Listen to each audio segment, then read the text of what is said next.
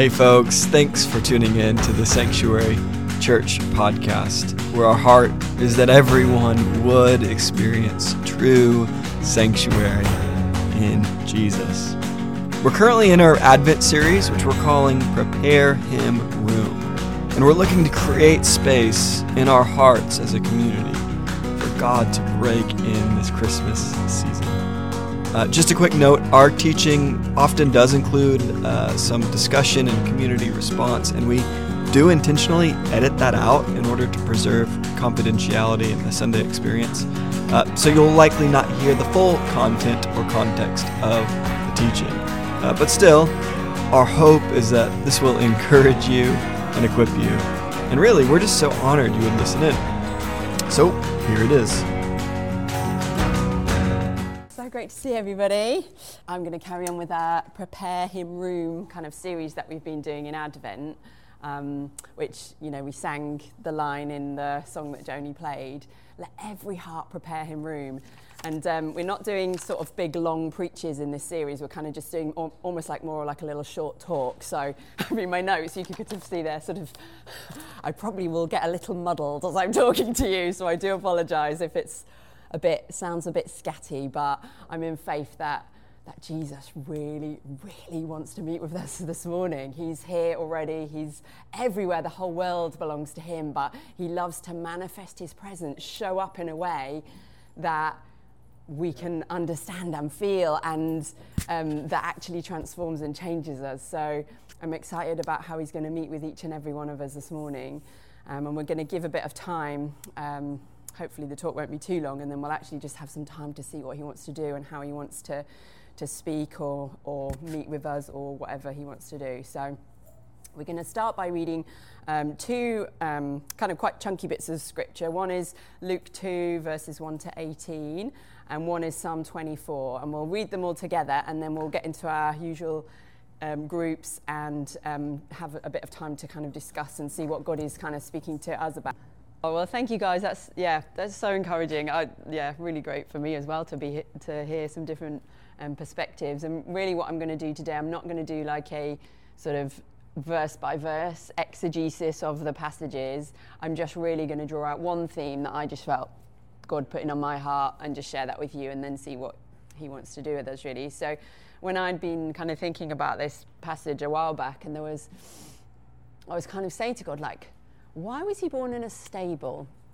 Because like I feel like there is this obviously this big thing that that Jesus identifies with the poor and the lowly, as you know, as you guys are saying, like the people who wouldn't expect that they would be included, but actually God's like, yeah, it's for you too. And I know what it's like to be a refugee. I know what it's like not to, you know, not to have a home. These kind of like, you know, identifying with us in his poverty. But I really felt in that moment the Holy Spirit just saying to me, it was the only place that had space. And I was like, oh, that's interesting. The only place that had space. And there's this kind of like, this, this feeling of like, God, you know, the first time that when God came as a baby, it's like so many people in that in that town kind of missed it. Like it was quiet. It was like, a, you know, when he comes in, as Tim reminded us the other week, you know, when he comes back again, nobody's going to be able to ignore it. Every knee will bow because the glory of God is going to be revealed. But when he came that first time, it was like subtle and quiet, and it's easy to miss. And the fact is that we've got a God who he wants to keep encountering us. He wants to keep, you know, as you were saying, it's about relationship. It's about this, like, you know, it's not a formula. He's not a machine. He's a real living being, the most almighty, wonderful, awesome being. He wants to keep connecting with his kids and encountering us and showing up in making messy or mundane or ordinary places holy. And there, I feel like there is this real very now current invitation for this season of Advent and Christmas right now for us that, that God is saying, like, I want to show up in your heart and in your life in this season. I want to encounter you in a new way, in a, in a way that you thought, oh, God wouldn't, it's very unlikely he would show up there, but that's why he wants to show his glory. So we're going to kind of just look a little bit at how we might do that. And I think, interestingly, this season of Advent for me, often, I don't know if you resonate at all, but I think the problem is actually this season of Advent leading up to Christmas and this kind of time over Christmas is usually marked more by feeling stressed, feeling overloaded, feeling overindulged. Um, you know, I think for a lot of people, actually feeling more lonely, more empty, more anxious, more distant from God, you know? And I think even sometimes when when we're so, you know, there's so much busyness and distraction, I think we can almost grow a little bit weary sometimes, you know, of like, I've asked God to show up and I, I don't know if I do really feel like He loves me or haven't, have I even ever had a, like a encounter with God where I, you know, it's not just I know it in my head, but I actually feel it in the depths of my being. Maybe, you know, maybe you're feeling like just that sort of quiet distance, like, have I ever, it's just too hard to keep asking Him and then feeling disappointed, you know? So, how do we be those people who, don't who don't miss him, who do prepare him room, make space for God to show up? So it shows us, you know, just having, you know, from, from this just a little line about the, the stable, it shows us that the inhibiting factor for God showing up in a place was not mess or dirt or chaos. You know, imagine sort of Mary, like between contractions, just nudging away a goat, you know. it's like not, not your kind of ideal picture of like the king of heaven being born on the earth. But. You know, but that's not a problem for God, yeah. apparently. It's not a deal breaker for God coming close if your life is messy or it's a bit chaotic. But the problem here, you know, the reason Jesus wasn't born in a house, wasn't born in the hotel or the inn, it was too full. Everywhere was too full. There wasn't the availability. So I'm just going to pull out two invitations for us to do some emptying to create that space. So say to the person next to you, emptying. And we're going to look at emptying our heart. Can you say heart? Thanks. This is like a Tom Shaw thing. Emptying our time. Time. Well done. Okay, so we're going to look at how we might empty our hearts, how we might empty our time. And um, in Psalm 24, we're going to use this because it literally asks this question. Verse 3, Psalm 24 says, Who shall ascend the hill of the Lord? Who shall stand in his holy place? So it's saying, like, who is it that gets to have God encounters in his presence? Who is it that, you know, doesn't miss him, that lives life out of that place of his presence? And then it gives us some answers. So we picked up on it a little bit in the discussion that we were having. The first one is he who has clean hands and a pure, or some translations, undivided heart, and who doesn't lift up his soul to idols. So I think for us, it's like critical to have this kind of this right understanding of what clean hands, holy hands is. And ultimately, as, as you guys were saying, it's about Jesus has to clean us up. Like we cannot clean ourselves up. But in the, in the sense of like holy behavior, where does that come from? I think uh, the church qu- quite often has been guilty of like focusing on behavior modification. Like we do these things, we make sure that we're not, you know, da da da da, whatever list you want to have. We go to church every week, da da da. So it's like behavior modification. The thing is that holy behavior is like the fruit that comes from the root of an undivided, pure heart, of a heart that is absolutely sold out for the glory of God, a heart that is so on fire and devoted that the first love is Jesus and Jesus alone. And then that's what the you know the fruit comes from that. So it's don't don't mishear me. I'm not saying that behavior doesn't matter, that our choices aren't important. They're connected, like intrinsically connected. And also, you know, we could do a whole nother talk on um, like the gift of discipline, you know, spiritual disciplines, prayer, fasting, gathering together, um, worship, you know, the things that actually we do these things because it's a gift from God in order to, to like redefine our desires and, and, you know, kind of grow that love for Jesus in our heart and grow that pure, undivided heart. But that's a different thing. What we're coming from is the other way that actually, if you just focus on your behavior, but you don't you forget about your heart, you don't guard your heart, which in Proverbs it tells us it's the wellspring of life. And it's like you end up with dead legalism. You're cutting off the root and you've just got a really, this kind of hard, boring life. Um, so how do we, how do we, uh, you know, keep our hearts in that place of like, you know, ready to encounter God? And psychology actually sort of backs this up because there's a lot of things um, you can read about, like the, the fact that we're desire led beings. So it talks about us almost like this seat of affection that um, we have like a heart throne. And what we allow to sit on that throne, what we love the most, that does impact the fruit of our behavior. So we mustn't allow anything else to share that heart throne. And another word is idols. When we put an idol on that throne, when something else becomes more important to us than Jesus, that's like when we're allowing an idol. So again, in Psalm 24, it says, "Who doesn't lift up his soul to an idol." And for us, you know, um, I think it's very interesting in the Old Testament, we, we see like whenever there was a good king that made the land flourish and there was peace, the fir- pretty much the first thing the king would do was tear down all the pagan idols. There was the actual altars that they could just get rid of, the you know, the high places and things like that. So, but for us, I think, you know, often the idols are the unseen things. They're the attitudes of our hearts. It's things like money, it's pleasure seeking. It's, for me, a big one is comfort, just having a safe, like comfortable, happy sort of life, you know. It's approval of people, it's achievement, it's having, you know, for me recently realizing like that feeling of having purpose and am I making a difference? That is a good thing to want to do, but if that becomes the thing that sits on the throne and that's the main drive, as opposed to just the glory of God, you're like, oh, it's become an idol. That's become an idol in my heart. And so repentance is really key to emptying out those idols. And I just wanted to share with you a time when this was kind of, God just really made it profoundly obvious to me.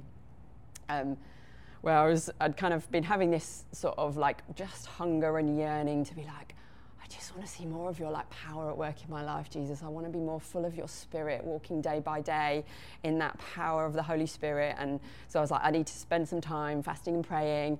And I'd set aside this time and I was walking back to my house in order to have um, some time with God and to ask to be filled with His Spirit more and more and I was walking back with a friend and I started to chat to her. We ended up, basically, I ended up gossiping about somebody. And like through the course of that conversation, by the time I got home, I was like, I said some things I knew I should not have said. I was like, oh, like I've arrived home to ask God to fill me with more of His Spirit. And all this horrible stuff was spewing out of my mouth. I was like, oh man.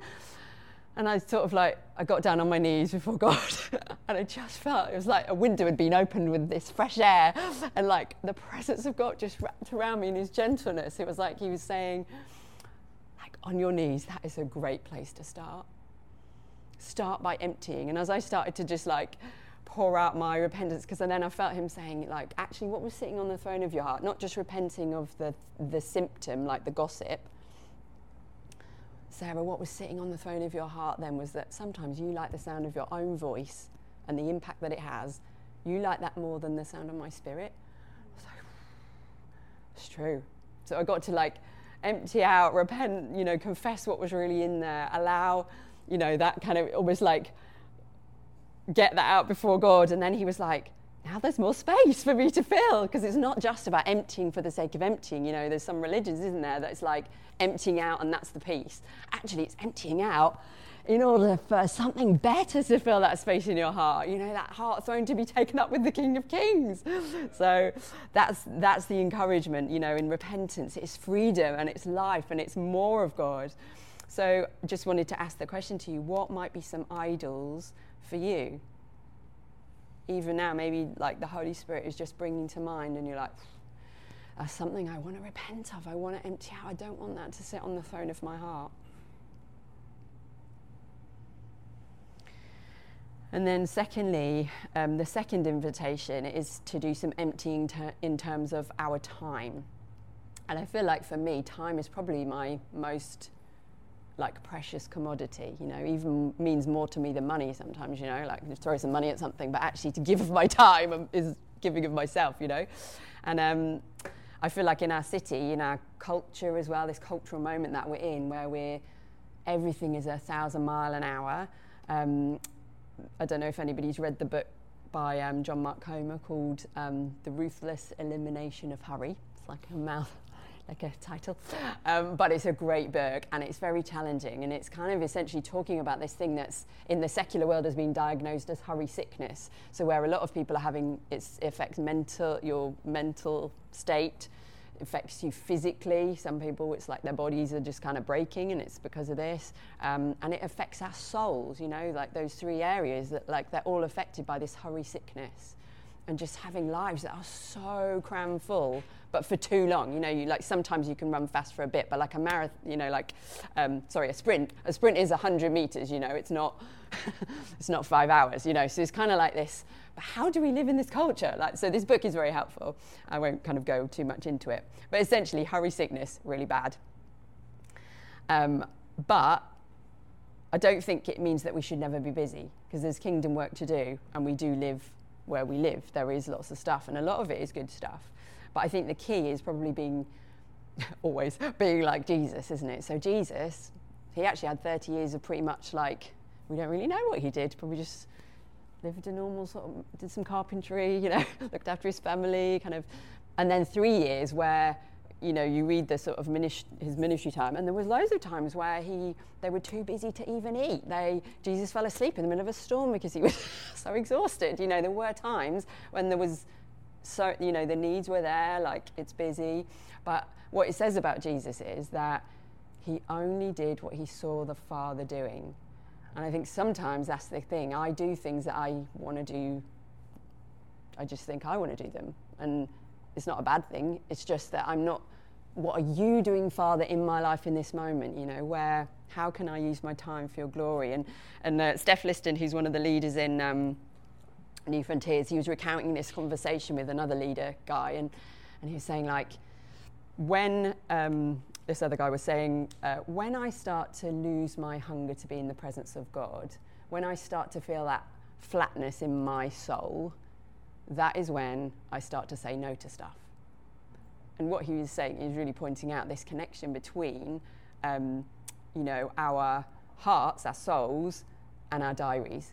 Like we can't we can't disconnect them. There is actually a connection. So it's not saying you should never be busy but it's like being led by the spirit is seeing what god is asking you to do. Is it a time of running fast and he's just going to keep give you the strength? Is it a time to rest? Rest is a gift from god when you know and how we kind of balance all the different things that are vying for our time and our schedule. So in Psalm 24, it talks about opening wide the gates. So, how do we open wide the gates of our diary, of our time, this precious resource? How, we, how do we open it to God and say, King of glory, come in? How do we do that? And I feel like for us today, I just wanted to highlight two things, like, almost like two sides of a coin. One side is the fact that all of our time is holy for His glory. And then the other side is the fact that there's specific only God set aside, you know, set aside times for only God. So the fact that all of our time is holy for His glory. There's a monk called Brother Lawrence. I don't know if anybody's heard of him. He's written a book called, or wrote a book called um, practicing the presence of God, I think. Yeah. And essentially, like, he's like asking this question of how do I make all of my time holy for His glory? How do I do everything in that communion with God? And so he, you know, things like he'd be washing the dishes in the kitchen of the monastery and, like, as I'm cleaning this pot, Lord, would you clean up my heart? As I'm, do, you know, would you clean up your church? Would you, you know, so kind of every activity almost like being mindful of the presence of God and allowing God into that, that space. Um, the Heidelberg Catechism, which was written in the 1500s, they used to, it was a way that they got kind of theology into people with, you know, before people could necessarily read or had access to, to English Bibles or whatever. Um, and the first question is, what is your only comfort in life and death? And the response is, that I am not my own but I belong, body and soul, in life and in death, to my faithful Savior, Jesus Christ.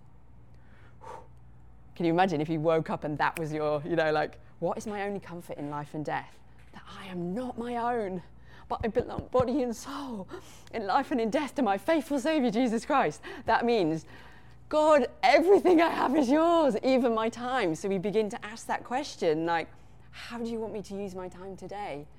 In this meeting, God, that I have to go to, what might you want to do? How might you want to show up? Who do you want me to focus on? What do you want me to say?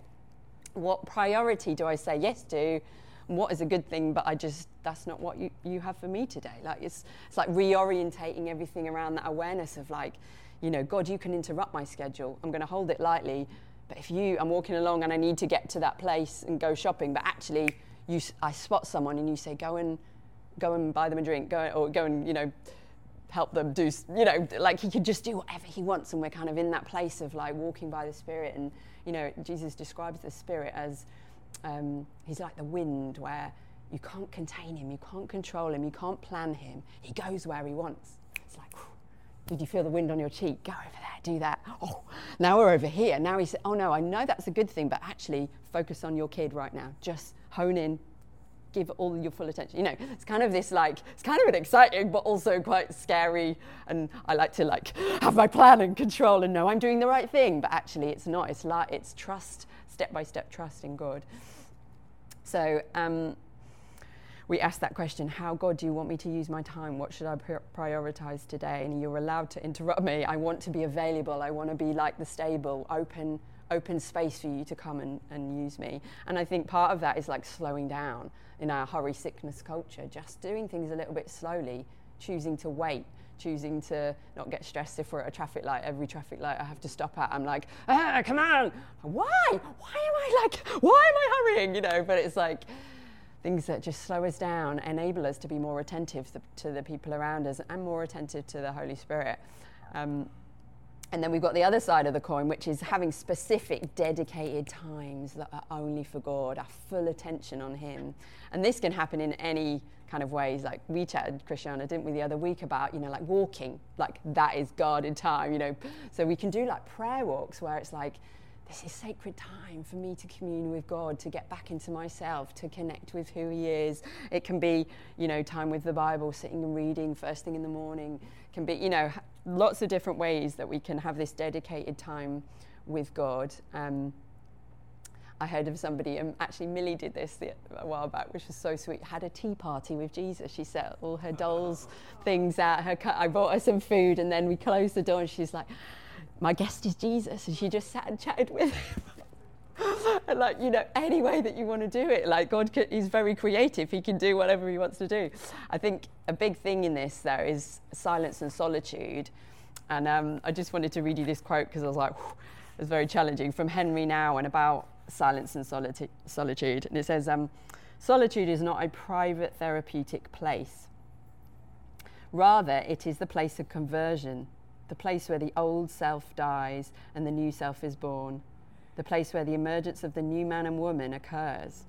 In solitude, I get rid of my scaffolding. No friends to talk with, no telephone calls to make, no meetings to attend, no music to entertain, no book to distract. Just me, naked, vulnerable, weak, sinful, deprived, broken, nothing.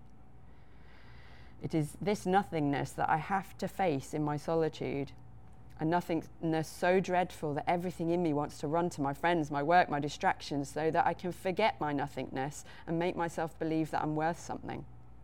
But that is not all. As soon as I decide to stay in my solitude, confusing ideas, disturbing images, wild fantasies, and weird associations jump about in my mind like monkeys in a banana tree.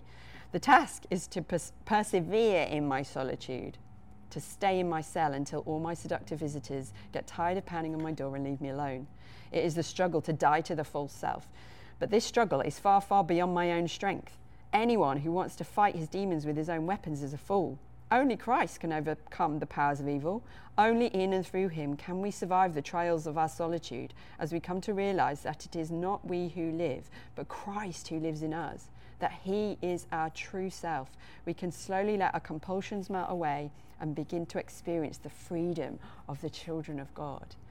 And then he says, although the discipline of solitude asks us to set aside time and space, what finally matters is that our hearts become like quiet places where God can dwell wherever we go and whatever we do. And one other final thing that I find really helpful, so again, this is not it might not help you, but it's really my use of my phone in this kind of having dedicated times to God. They did um, a documentary in England. I've read research that's actually in a lot of different areas that shows this basically brings out this same thing. But on this documentary, they had these groups of people who were, they did a kind of like a test, so it was testing their IQ. And firstly, they did it without, they weren't allowed their mobile phone in the room. And then they did the test again, and they had their mobile phone not open, so they couldn't look at it, but just in their line of sight on the desk. And basically, they found that people became less intelligent as they did it a second time. And it wasn't obviously less intelligent. It's the fact that their attention, subconsciously, if your phone, you can see it, your brain cannot help but like, wonder if someone's messaged me. Is there, oh, I should do that thing, da da da da. And it was like, it's, it's like, well, I mean, it's scary, isn't it? Just the fact that you can see your phone decreases your ability to bring your full attention. And so I've realized like reading the Bible app on my phone actually doesn't help me because I see a notification or my, I'm looking at my phone and I'm not fully attentive. Whereas getting back to like, okay, phone in the other room. And then we also do um, a phone Sabbath on a Saturday. Me and Mike have started to just switch our phones off for, you know, Friday night to Saturday night. We don't do it every single week because, you know, annoyingly our diaries are on there and stuff. But the weeks we do it, I'm like, oh, God's spoken to me so much today. And I don't think that it's God hasn't been speaking the rest of the week, but I think it's that my ability to tune into Him and to be attentive to Him really is impacted by having my phone around. So again, you know, they're not not saying we should never use our phones, but it is an attention sucker. So maybe we can ask that question to God, like, how do you want me to use my phone for your glory? So the question is to finish this to you know sort of sum up what distracts us and what might we say no to in order to say yes to something better. And just finally to finish on the shepherds because i just love their example. I feel like it really speaks to us um, because as you, you guys were pointing out you know that the manger like that was their place of work. That was their jam you know like a manger was something they were very familiar with um, where you put you know the feed for the animals or whatever and um, so,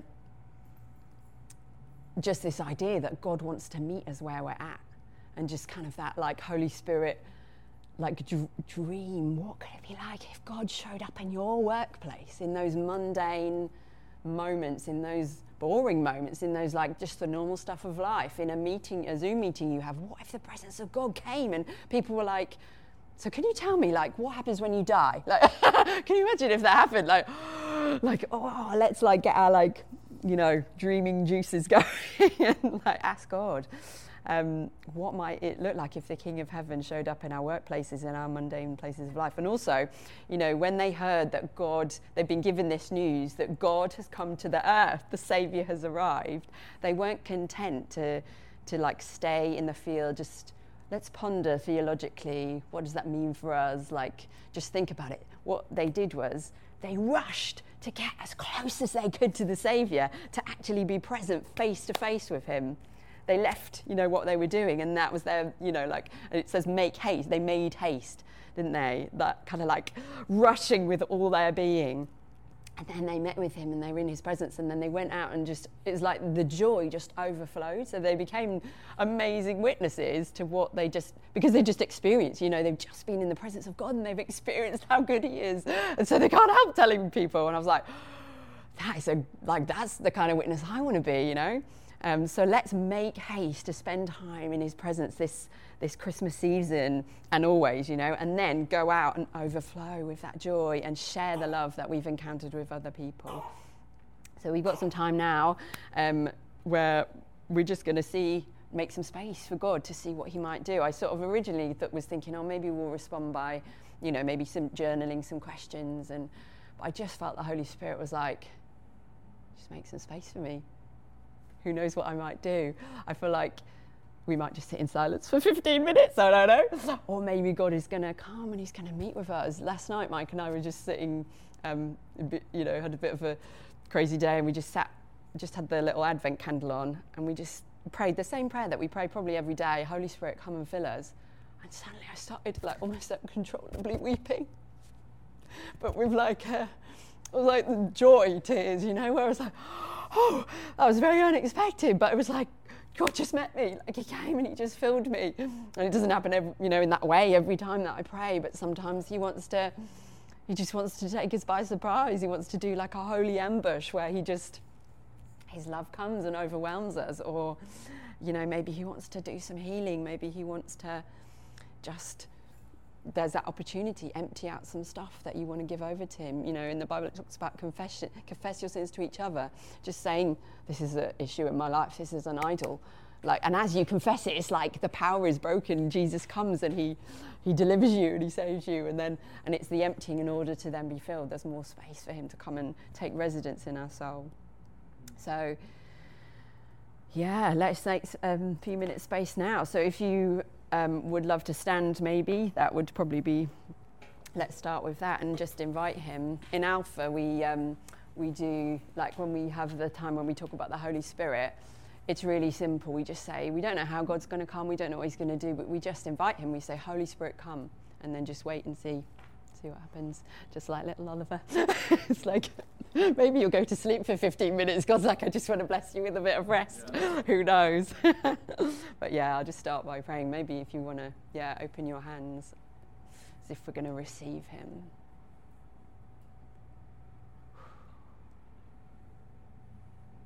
Holy Spirit, we invite you. Yeah. Come, come, Holy Spirit. Presence of the living God, sovereign Lord of heaven. Come, come and fill us, encounter us again. We say our hearts are open. We don't want to have any area of, area of our lives closed off. We want to fling wide the gates so that the King of glory might come in. We want more of you, God.